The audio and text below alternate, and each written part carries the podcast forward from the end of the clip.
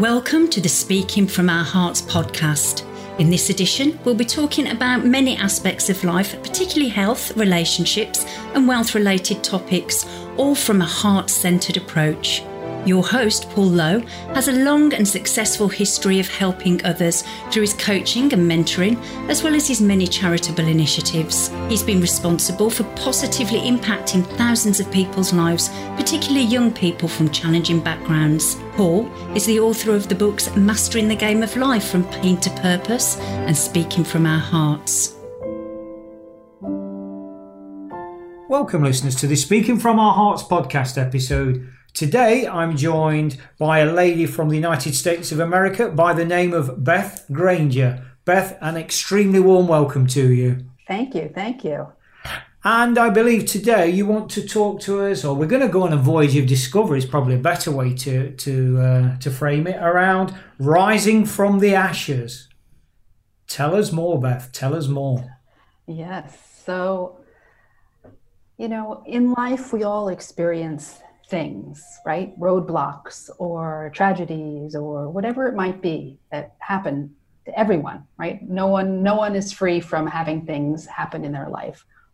And I have been lucky enough to be able to take those things and feel like I am a better person because of it not that I would ever want them or wish them, but I was able to not get stuck.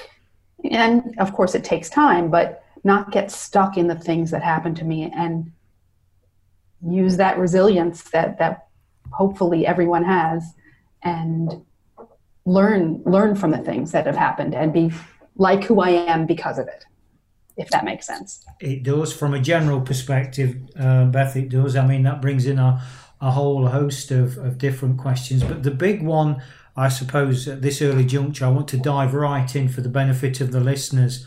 Beth is ask you this: Are you prepared to share what those more sure. specific examples are? Yeah. So back in 2002, it was a, a crisp New York fall day, and um, I was in the basement or, organizing some stuff. Upstairs was my extended family, my uh, now ex husband, my children, my sister in law, my in laws. And I don't know what made me look up, but something made me look up. I don't know if it was a sound, a smell, I have no idea. And it seemed like it was dusty in the uh, lights on the ceiling. And then I realized, wait a minute, that's not dust, that's smoke. And while the next however long is a little bit of a blur, basically my house was on fire. I ran upstairs. I remember pushing like my kids out of the house. Come on, we're going out of the house. Um, I remember my sister-in-law calling the fire department. Um, and we ended up at my next door neighbor's house.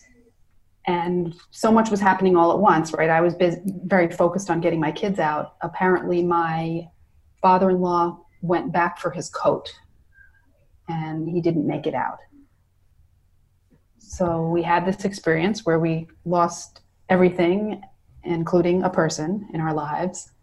And my town clothed us fed us housed us and hugged us until we said, okay, we're, we're cool on our own.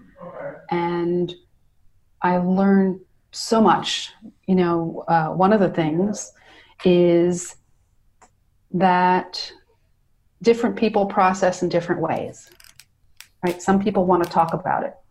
Some people don't want to talk about it. So, like my kids were given that choice when they went back to school did they want to tell their class? Did they want to keep it to themselves? And just like if you go to someone's house because someone that they know has passed away, not everybody knows what to say. And some people just, the person who's experienced the tragedy doesn't always want to talk about it, or sometimes they do. The, the people providing them comfort have the same set of emotions. Um, and then I also learned that accepting help is sometimes as much for the person giving it as it is for you. So people wanted to help, and I didn't want to accept help. And um, someone very wise, I don't even remember who said it to me, said that exact thing. These people want to help. Let them help you. It's for them too. So I, I thought that was a, a really just a wise thing. I want I want to come in on that, Beth, if I Please, may. sure. I think that is an immensely powerful, powerful message that, uh, and I speak from experience. If I can be um, allowed to be um, share from my from my own perspective here about one of the things that um, certainly for many years of my life, Beth, I struggled with, and that was that acceptance because such was my need to control because of my own insecurity, my vulnerability. I needed to control everything, and I was the one that gave the help, and I was the one that. You know, made things happen. You, you you couldn't make it happen to me because my ego, my pride, call it what you will, wouldn't let you. And I find what you've said there immensely powerful beyond description in terms of not only the wisdom but the the healing that goes with that to be able to, you know, to to, to give to people, but more importantly to be able to receive um, in the spirit and in the compassion that was intended. And you know whether that's money, whether that's love, whether that's time, doesn't matter what it is really. And I think that, as a generalisation, certainly from the conversations I have, Beth, is a really, really so it's something that we all struggle with as, as a generalisation, isn't it? That you know that sort of gratitude of being able to accept help. Yeah, yeah, it's it's true, and it, you know, it continues. Just because I, I learned that lesson doesn't mean I don't struggle with it to this day, right? If somebody wants to help with whatever, um, but uh, you know, we know it, it feels so good to give. People want to help other people. It's just, I think it's our nature, and um, being on the receiving end is sometimes sometimes harder, but uh, I know that uh, it's worth it. It's letting people help you is very important. On a more general, just on that comment you've made there, Beth, on a more general approach of learning lessons, uh, just because you've learnt that lesson, like you said, does that mean, you know, there's a consensus, isn't there, that the universe will give us tests until we pass that particular test, whatever that may be, it'll keep presenting itself.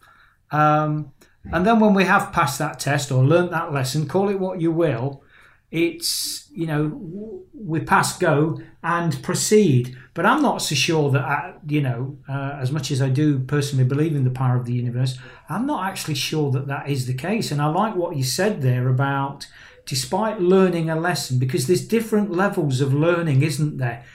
We can learn something intellectually you know if we go back to the old school exam systems the rote style one plus one equals two two plus two equals four, etc., etc. You know, we can learn something, but what does that really mean? And I think it's not until we transfer that into our heart that there's any really powerful conversion that takes place. Because I think if we keep learning in our head at a superficial, stroke intellectual, stroke rational level, that's fine up until a point, but the real power, uh, and I ask this as a question, but not, I don't make it as a statement Mm-hmm. So, is the real power when we that learns in our emotional intelligence and our heart? Oh, I, yeah, I think it's an interesting way to look at it for sure. You know, I know that, and I think it's sort of that we know something and we feel something, but it's like sometimes we forget and we are re reminded. Mm that's why is it not that I think in life, um, you know, going back to your title of rising from the ashes, that as you say, we forget things. You know, there's, I mean, particularly in uh, well, you know better than most, uh, Beth, with your your LinkedIn and social media trainer hat on, um, the, the amount of information that's out there um, is just mind-boggling. I mean, it's there literally at the flick of a, a, mouse or a button, isn't it? I mean, it's just mm-hmm. potentially massively overwhelming. Not just in its what stands alone, but it's in its conflict in nature. Um, so it's no wonder that people, if you like, get overwhelmed. But for me, personally, I have a take on this, uh, and it could fit in with your rising from the ashes, and that's life is a very, very simple game. Very simple game. And my mind was fluctuating there as you was as, as I was trying to conceptualize Beth, you know, this horrific challenge of being in a in a potentially well it was not potential it was a death situation obviously you lost your father-in-law there um, but this this horrific situation where you've lost your not only a, a, life of someone close to you but your personal possessions everything that was your you know your foundation your base if you like your home um, mm-hmm.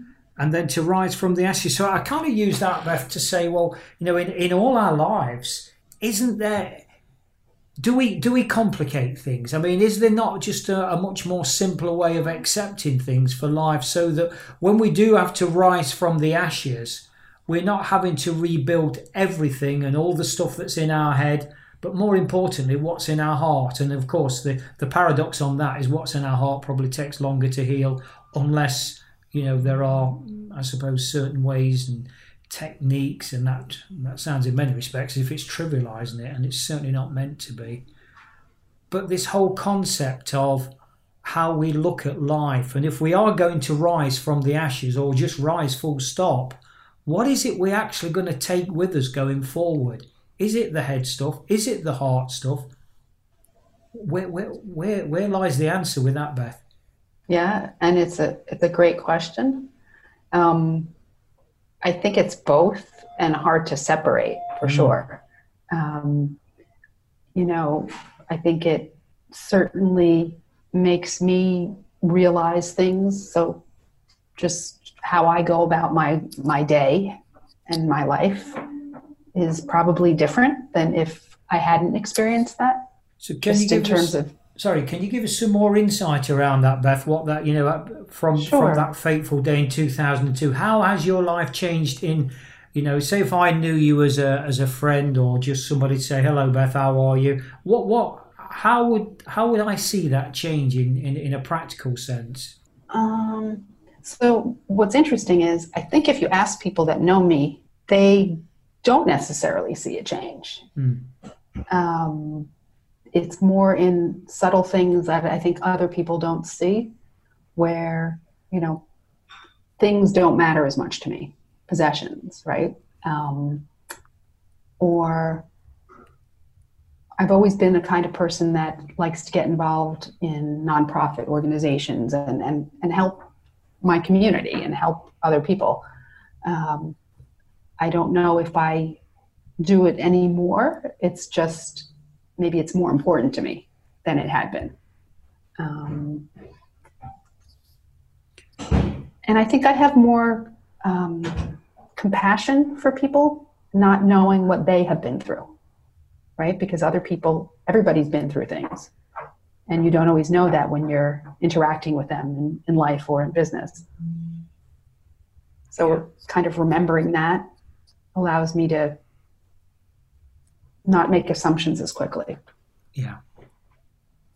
Yeah, that's um, that's that's a profound and and that was the point I was trying to make there, Beth. That isn't it true that as we change, and I hear this so much, and that's why I deliberately asked the question around. Okay, Beth. So what? What? You know, I'll pass you in the street every morning on the way to work. Hello, Beth. How are you? Um, and then the next year and the year after, no change, no change, no change but there is a change inside, isn't there? And that's where it really matters, isn't it? Yep. Hundred percent. You know, there's there's a great lesson there for all of us um, because I think having listened to so many people, Beth, talk about you know change as a in a general sense as a philosophy and how that external initially well i need to be seen to be this and i need to be seen to be that and actually, when you strip it back, you don't need to be seen to be anything because you are what you are. And whether the outside world like it, don't like it, approve, disapprove, approve, is really totally irrelevant, isn't it? It's about how we feel as individuals inside, isn't it?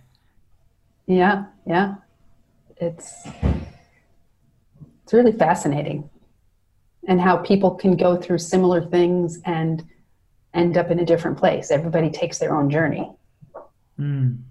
I want to flip over, Beth, if I can, to something completely different. Yes. Um, obviously, when I did a bit of research about you know who you are, what you do, etc., etc., you know, I've already introduced the LinkedIn and social media trainer uh, handle, if you will, um, and and obviously within that is, is is blogs. Tell us about some of the most insightful or powerful blogs that you've either written or you've come across because I know that within these, you know, well, with with mediums generally, there are powerful lessons to be shared amongst us for the betterment of um, of the world. And when I when I, you know when I get a guest such as yourself that's a social media expert, I can't help but say, well, I've got to ask you this. You know, share with us your most powerful insight or story, not necessarily about social media as a technique, but more so from a blog. You know, what what's the the real pearls of wisdom that you've read or wrote about, Beth? Um, that's a good question.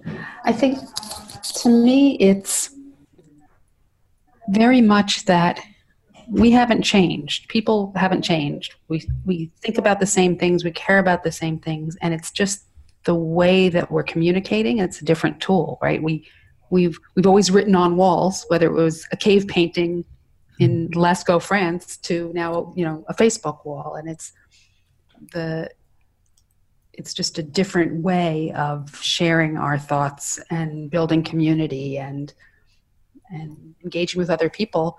Although the one thing that I find so special is and just like my com- geographic community supported my family the ability to find and build communities online is so so powerful.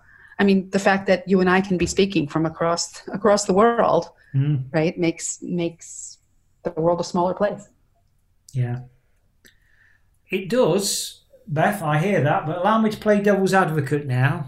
Okay. Hasn't it also made the world a far bigger isolated place? Yes. If I think if people allow it to, uh, absolutely, hmm. absolutely. Mm. I mean, there, the I like to focus on the positive of it. You know, of course, there were the negative things, but for instance, you know, I'm I'm currently in New York City, and I could probably find somebody with my interest challenge or um, things that I care about on the next block. But imagine being the only person in some small town, and you have an issue, a concern, an interest, and being able to find other people. You might not find them in your town, but you can find them online and build your community. Yeah. And for me, I believe that social media as a general handle is um, it's for you know as life is itself i mean it is obviously a part of life and everything in our lives is part of duality and so, just as we've kind of alluded to there, Beth, that the, the pros and the positives versus the cons and the negatives, they're there in abundance. And I suppose it's which way, you know, an individual chooses, you know, chooses to embrace that. But certainly from a personal perspective, as the, the founder of a, a podcast and a movement and a global movement called Speaking from Our Hearts, it was based on um, and is based on that cathartic approach of people wanting to be heard and people talking to each other and the massive power that that has. And yeah. I've, and I've quoted many, many, many times, Beth, around, you know, it may be stereotypically the little old lady that lives on her own in some isolated village and she just, you know, she just wants to talk to people. She just wants to be heard you know, or he or she's, they've got a story that they want to share, but they're very private and shy and they don't want to shout it from the rooftops. But nonetheless, they want to speak from their heart. And conversely, my mind always flits over to Martin Luther King when I when I uh, when I go down this particular um, avenue. Beth, around, you know, I've I've I've sat on the on the shoulders of giants, and I have seen the promised land, and I want to take you there, and I want to shout it to millions. and for me, the principle is exactly the same. Whether it's you know it's a global leader with an inspirational dialogue such as that, or whether it's a little old lady, to me the power is still the same. And I just wonder, Beth. I mean, while we're on the social media, to what degree? Obviously, we've already touched on the duality of it, but I don't know if you could have a magic wand, and I'm probably asking the wrong person here because you obviously you're involved in social media and it's you know it's your it's your world, it's your career. But if you had a magic wand, Beth, would you change it? Uh, and if you would, how would you change this thing, this this world dominating thing called social media? How, what, what, would you do if you had the uh, if you had that proverbial magic wand? What would you do? Hmm. The interesting thing about that question is, you know, I might, a first thing I might think of is, you know, somehow make it not have all the negativity that are on some of the platforms.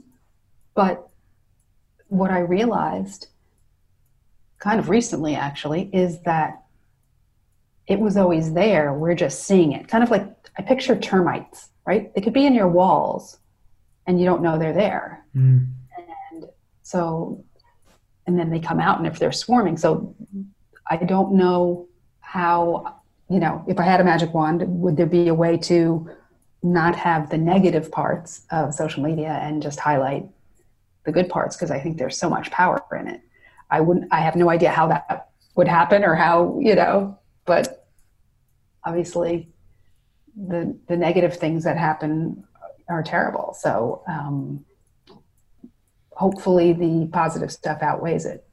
But that's not social media's fault, is it? You know, social media is a tool. It's not it's not a vibrant human being, a living thing. It's it's technology um, to whatever degree it's been advanced. As you say, there's there's not really mm-hmm. much up new on this planet from day one. It's just got a different lick of paint and it's called a different name. Although exactly. I think one would argue that actually Twitter was not around in Adam and Eve's day. I don't know. We weren't there, so we don't really know. I'm sure there was some equivalent, or not, as the case may be. Um, but social media isn't the evil, Beth, is it? It's the no, way. No, it's a tool. It's it's like a knife, isn't it? You know, we can use a knife to spread butter on our bread, or we can use it to stab and kill somebody. Exactly. Exactly. It. You know. So I guess if I had the magic wand, I would, you know, heal people's hearts and minds that are would want to use it the wrong way. Mm. Yeah. And that is, you know, for me, another metaphor for that, Beth is um, is rising from the ashes, isn't it? You know, because I think the the great message there is that you know we're all from time to time lose our way. We need hope. We need inspiration. Kind of goes back what you know that acceptance thing about being big enough to um, you know receive. receiving just receiving a compliment of oh hello Beth your, your hair I really like your glasses by the way and your hair or your hair looks nice and you know, and being sort of big enough as an individual to say, um, yeah, thank you for that. But we don't. I mean, not you personally, Bev, but you know, per, I think we struggle, don't we? I mean, certainly the English do, the British do. They struggle like mad with compliments. I can't speak too much about the American. I mean, what's the American culture like? You know, okay, so let me be a little bit personal then, Beth, and say what I've just said. Beth, I really like your glasses, which I do, by the way. Um, Thank you ha, yeah, I mean, would that be a kind of a natural reaction for, dare I say, a stereotypical American response, or you know? Uh, I don't know if I could speak for the entire country. I know that if somebody says that to me, I say thank you because I really like them too. Yeah. Um, I think some people, just like some people have a hard time accepting a gift, some people have a hard time accepting a compliment, and I don't know if that's cultural or just individual people have their personal way of dealing with it. Mm. Yeah. And the reason I asked the, the question, Beth, because obviously I've used the example of the UK and the USA, but from, from my experience, it's not cultural because when we strip it back, it doesn't matter whether we're British, American, you know, European, African, you know, those basic traits of human nature, I think, and yet again, it is a massive um, generalization, but we do struggle with that what you alluded to at kind of the top of this conversation, Beth, that acceptance. We do. we it's, you know, that's um, whether there's deservedness in that or not. Uh, I'm sure there is because, you know, when we speak to people en masse, you know, I think it's fair to say that at some time or other, you know, deservedness is something that that's certainly flirted with with most people's lives. I, I've yet to speak to anybody that hasn't. Um, and, and yet again that's you know in this case that's not generalizing but so i'm just trying to kind of create this real bottom line picture here um, beth that no matter whether we're talking about something as advanced technology wise social media or you know learning very heart-wrenching lessons like you did in 2002 you know the reality is the same that you know this there's a certain set of things that that define us as a generalization and i know stereotypes and generalizations are frowned upon as cliches and and i get all that. But isn't the reality of people that you know and i'll probably get uh, chastised for this but it's it's it's, it's only a belief and beliefs are paper thin but one of my paper thin beliefs is that inherently inside we're pretty much the same we're pretty I much the same. Agree with you. Yeah, and I think if we if we work from that that base level platform, isn't it much easier then to rise from the ashes? And I think we have to be careful, Beth, do we not, about this thing called lack. I call it the silent assassin, lack. It lurks within us. I've got to have five cars because next door have got three. They've got a black cat, so I've got to have two. Now they've got four. I've got to have, you know, this, this. We're always chasing something, aren't we? Something mm-hmm. better without action. And there's nothing wrong with that in terms of goals and wanting to be the best and, you know. But isn't that about you know, denoting rising from the ashes denotes that we're at ground level. Isn't it more important for us, Beth, to have that base level understanding of who we really are before we embrace the external trappings? It kind of embraces what you said earlier on about, you know, being involved in community groups uh, and that giving concept, which is absolutely great. But there again, if that's from a place of we know where our ground is, we know where our where our centeredness is. Does does that make sense? Would you agree with that? Yeah, I think I think that everybody learns things at different times in their life and hopefully learns them, right? So there there are probably some people that have the realizations or the the the thoughts and feelings that I have now that you know maybe they have them when they were a kid. Mm. Um, although I do imagine, you know, it takes a lifetime of living, right, and, and seeing things and being part of things and going through things to to get to that place. Yeah, and and it's not a race, Beth. Is it? It's not a race, and is you know no, there shouldn't be any. Um, you know, alluded to the black cat and the five cars on the driveway or whatever it is. You know, there's, yeah, it's about us being at peace with. I think the ultimate thing for me in terms of the foundation being grounded is is about that inner peace and that having that compassion, and you know that that's a great place. That's a great place to operate from. Always use that metaphor as well of a car. You know, before you can go into fifth gear, at some stage or another, when you start that engine, it's in neutral, and that's not a bad way for us to start and learn and change through the gears and, and to use your terminology, uh, Beth, rise from the ashes. I want to finish off and bring things to a close now, uh, Beth, if I may, around. I always ask guests this at the end, and it's a, a very powerful question. So I've been told that if you had to leave one message, one one powerful message above anything else to the world as part of your legacy, what would that one defining message be? That's a good one. I could probably write a lot of things, but to come up with one thing, uh, be kind. Simple as that. Be kind, yeah? Mm-hmm. And that simplicity, isn't there immense power in that? because people will remember two words be kind. And the implications of that, I mean, I thank you sincerely for that, Beth, because I think the implications of that are immense. You know, is it a fancy, well constructed sentence? No. But the power of those words, be kind. And that's it, really. It doesn't, you know, going back to that life's a very simple game message, doesn't really get much more simpler than that, does it? No, it doesn't. It really doesn't. How can people reach out and get in touch with you, Beth, to find out more about you, what you do? Oh, well, um, my favorite platform is LinkedIn, where I'm at linkedin.com forward slash in forward slash Beth Granger, G R A N G E R. Uh, have a website that I don't really use much, honestly, bethgranger.com. So those are probably the best best ways. Um, you know, of course, on all different social media platforms. Excellent, thank you, Beth. And is there anything you else you want to add now? This um, before we draw things to a close, is anything that we? No, uh... it was such a lovely conversation. I I really enjoyed spending this time with you and having, you know, conversations about things that people don't talk about all the time. Hmm. So there we have it, listeners. All the way from the United States of America, Beth Granger.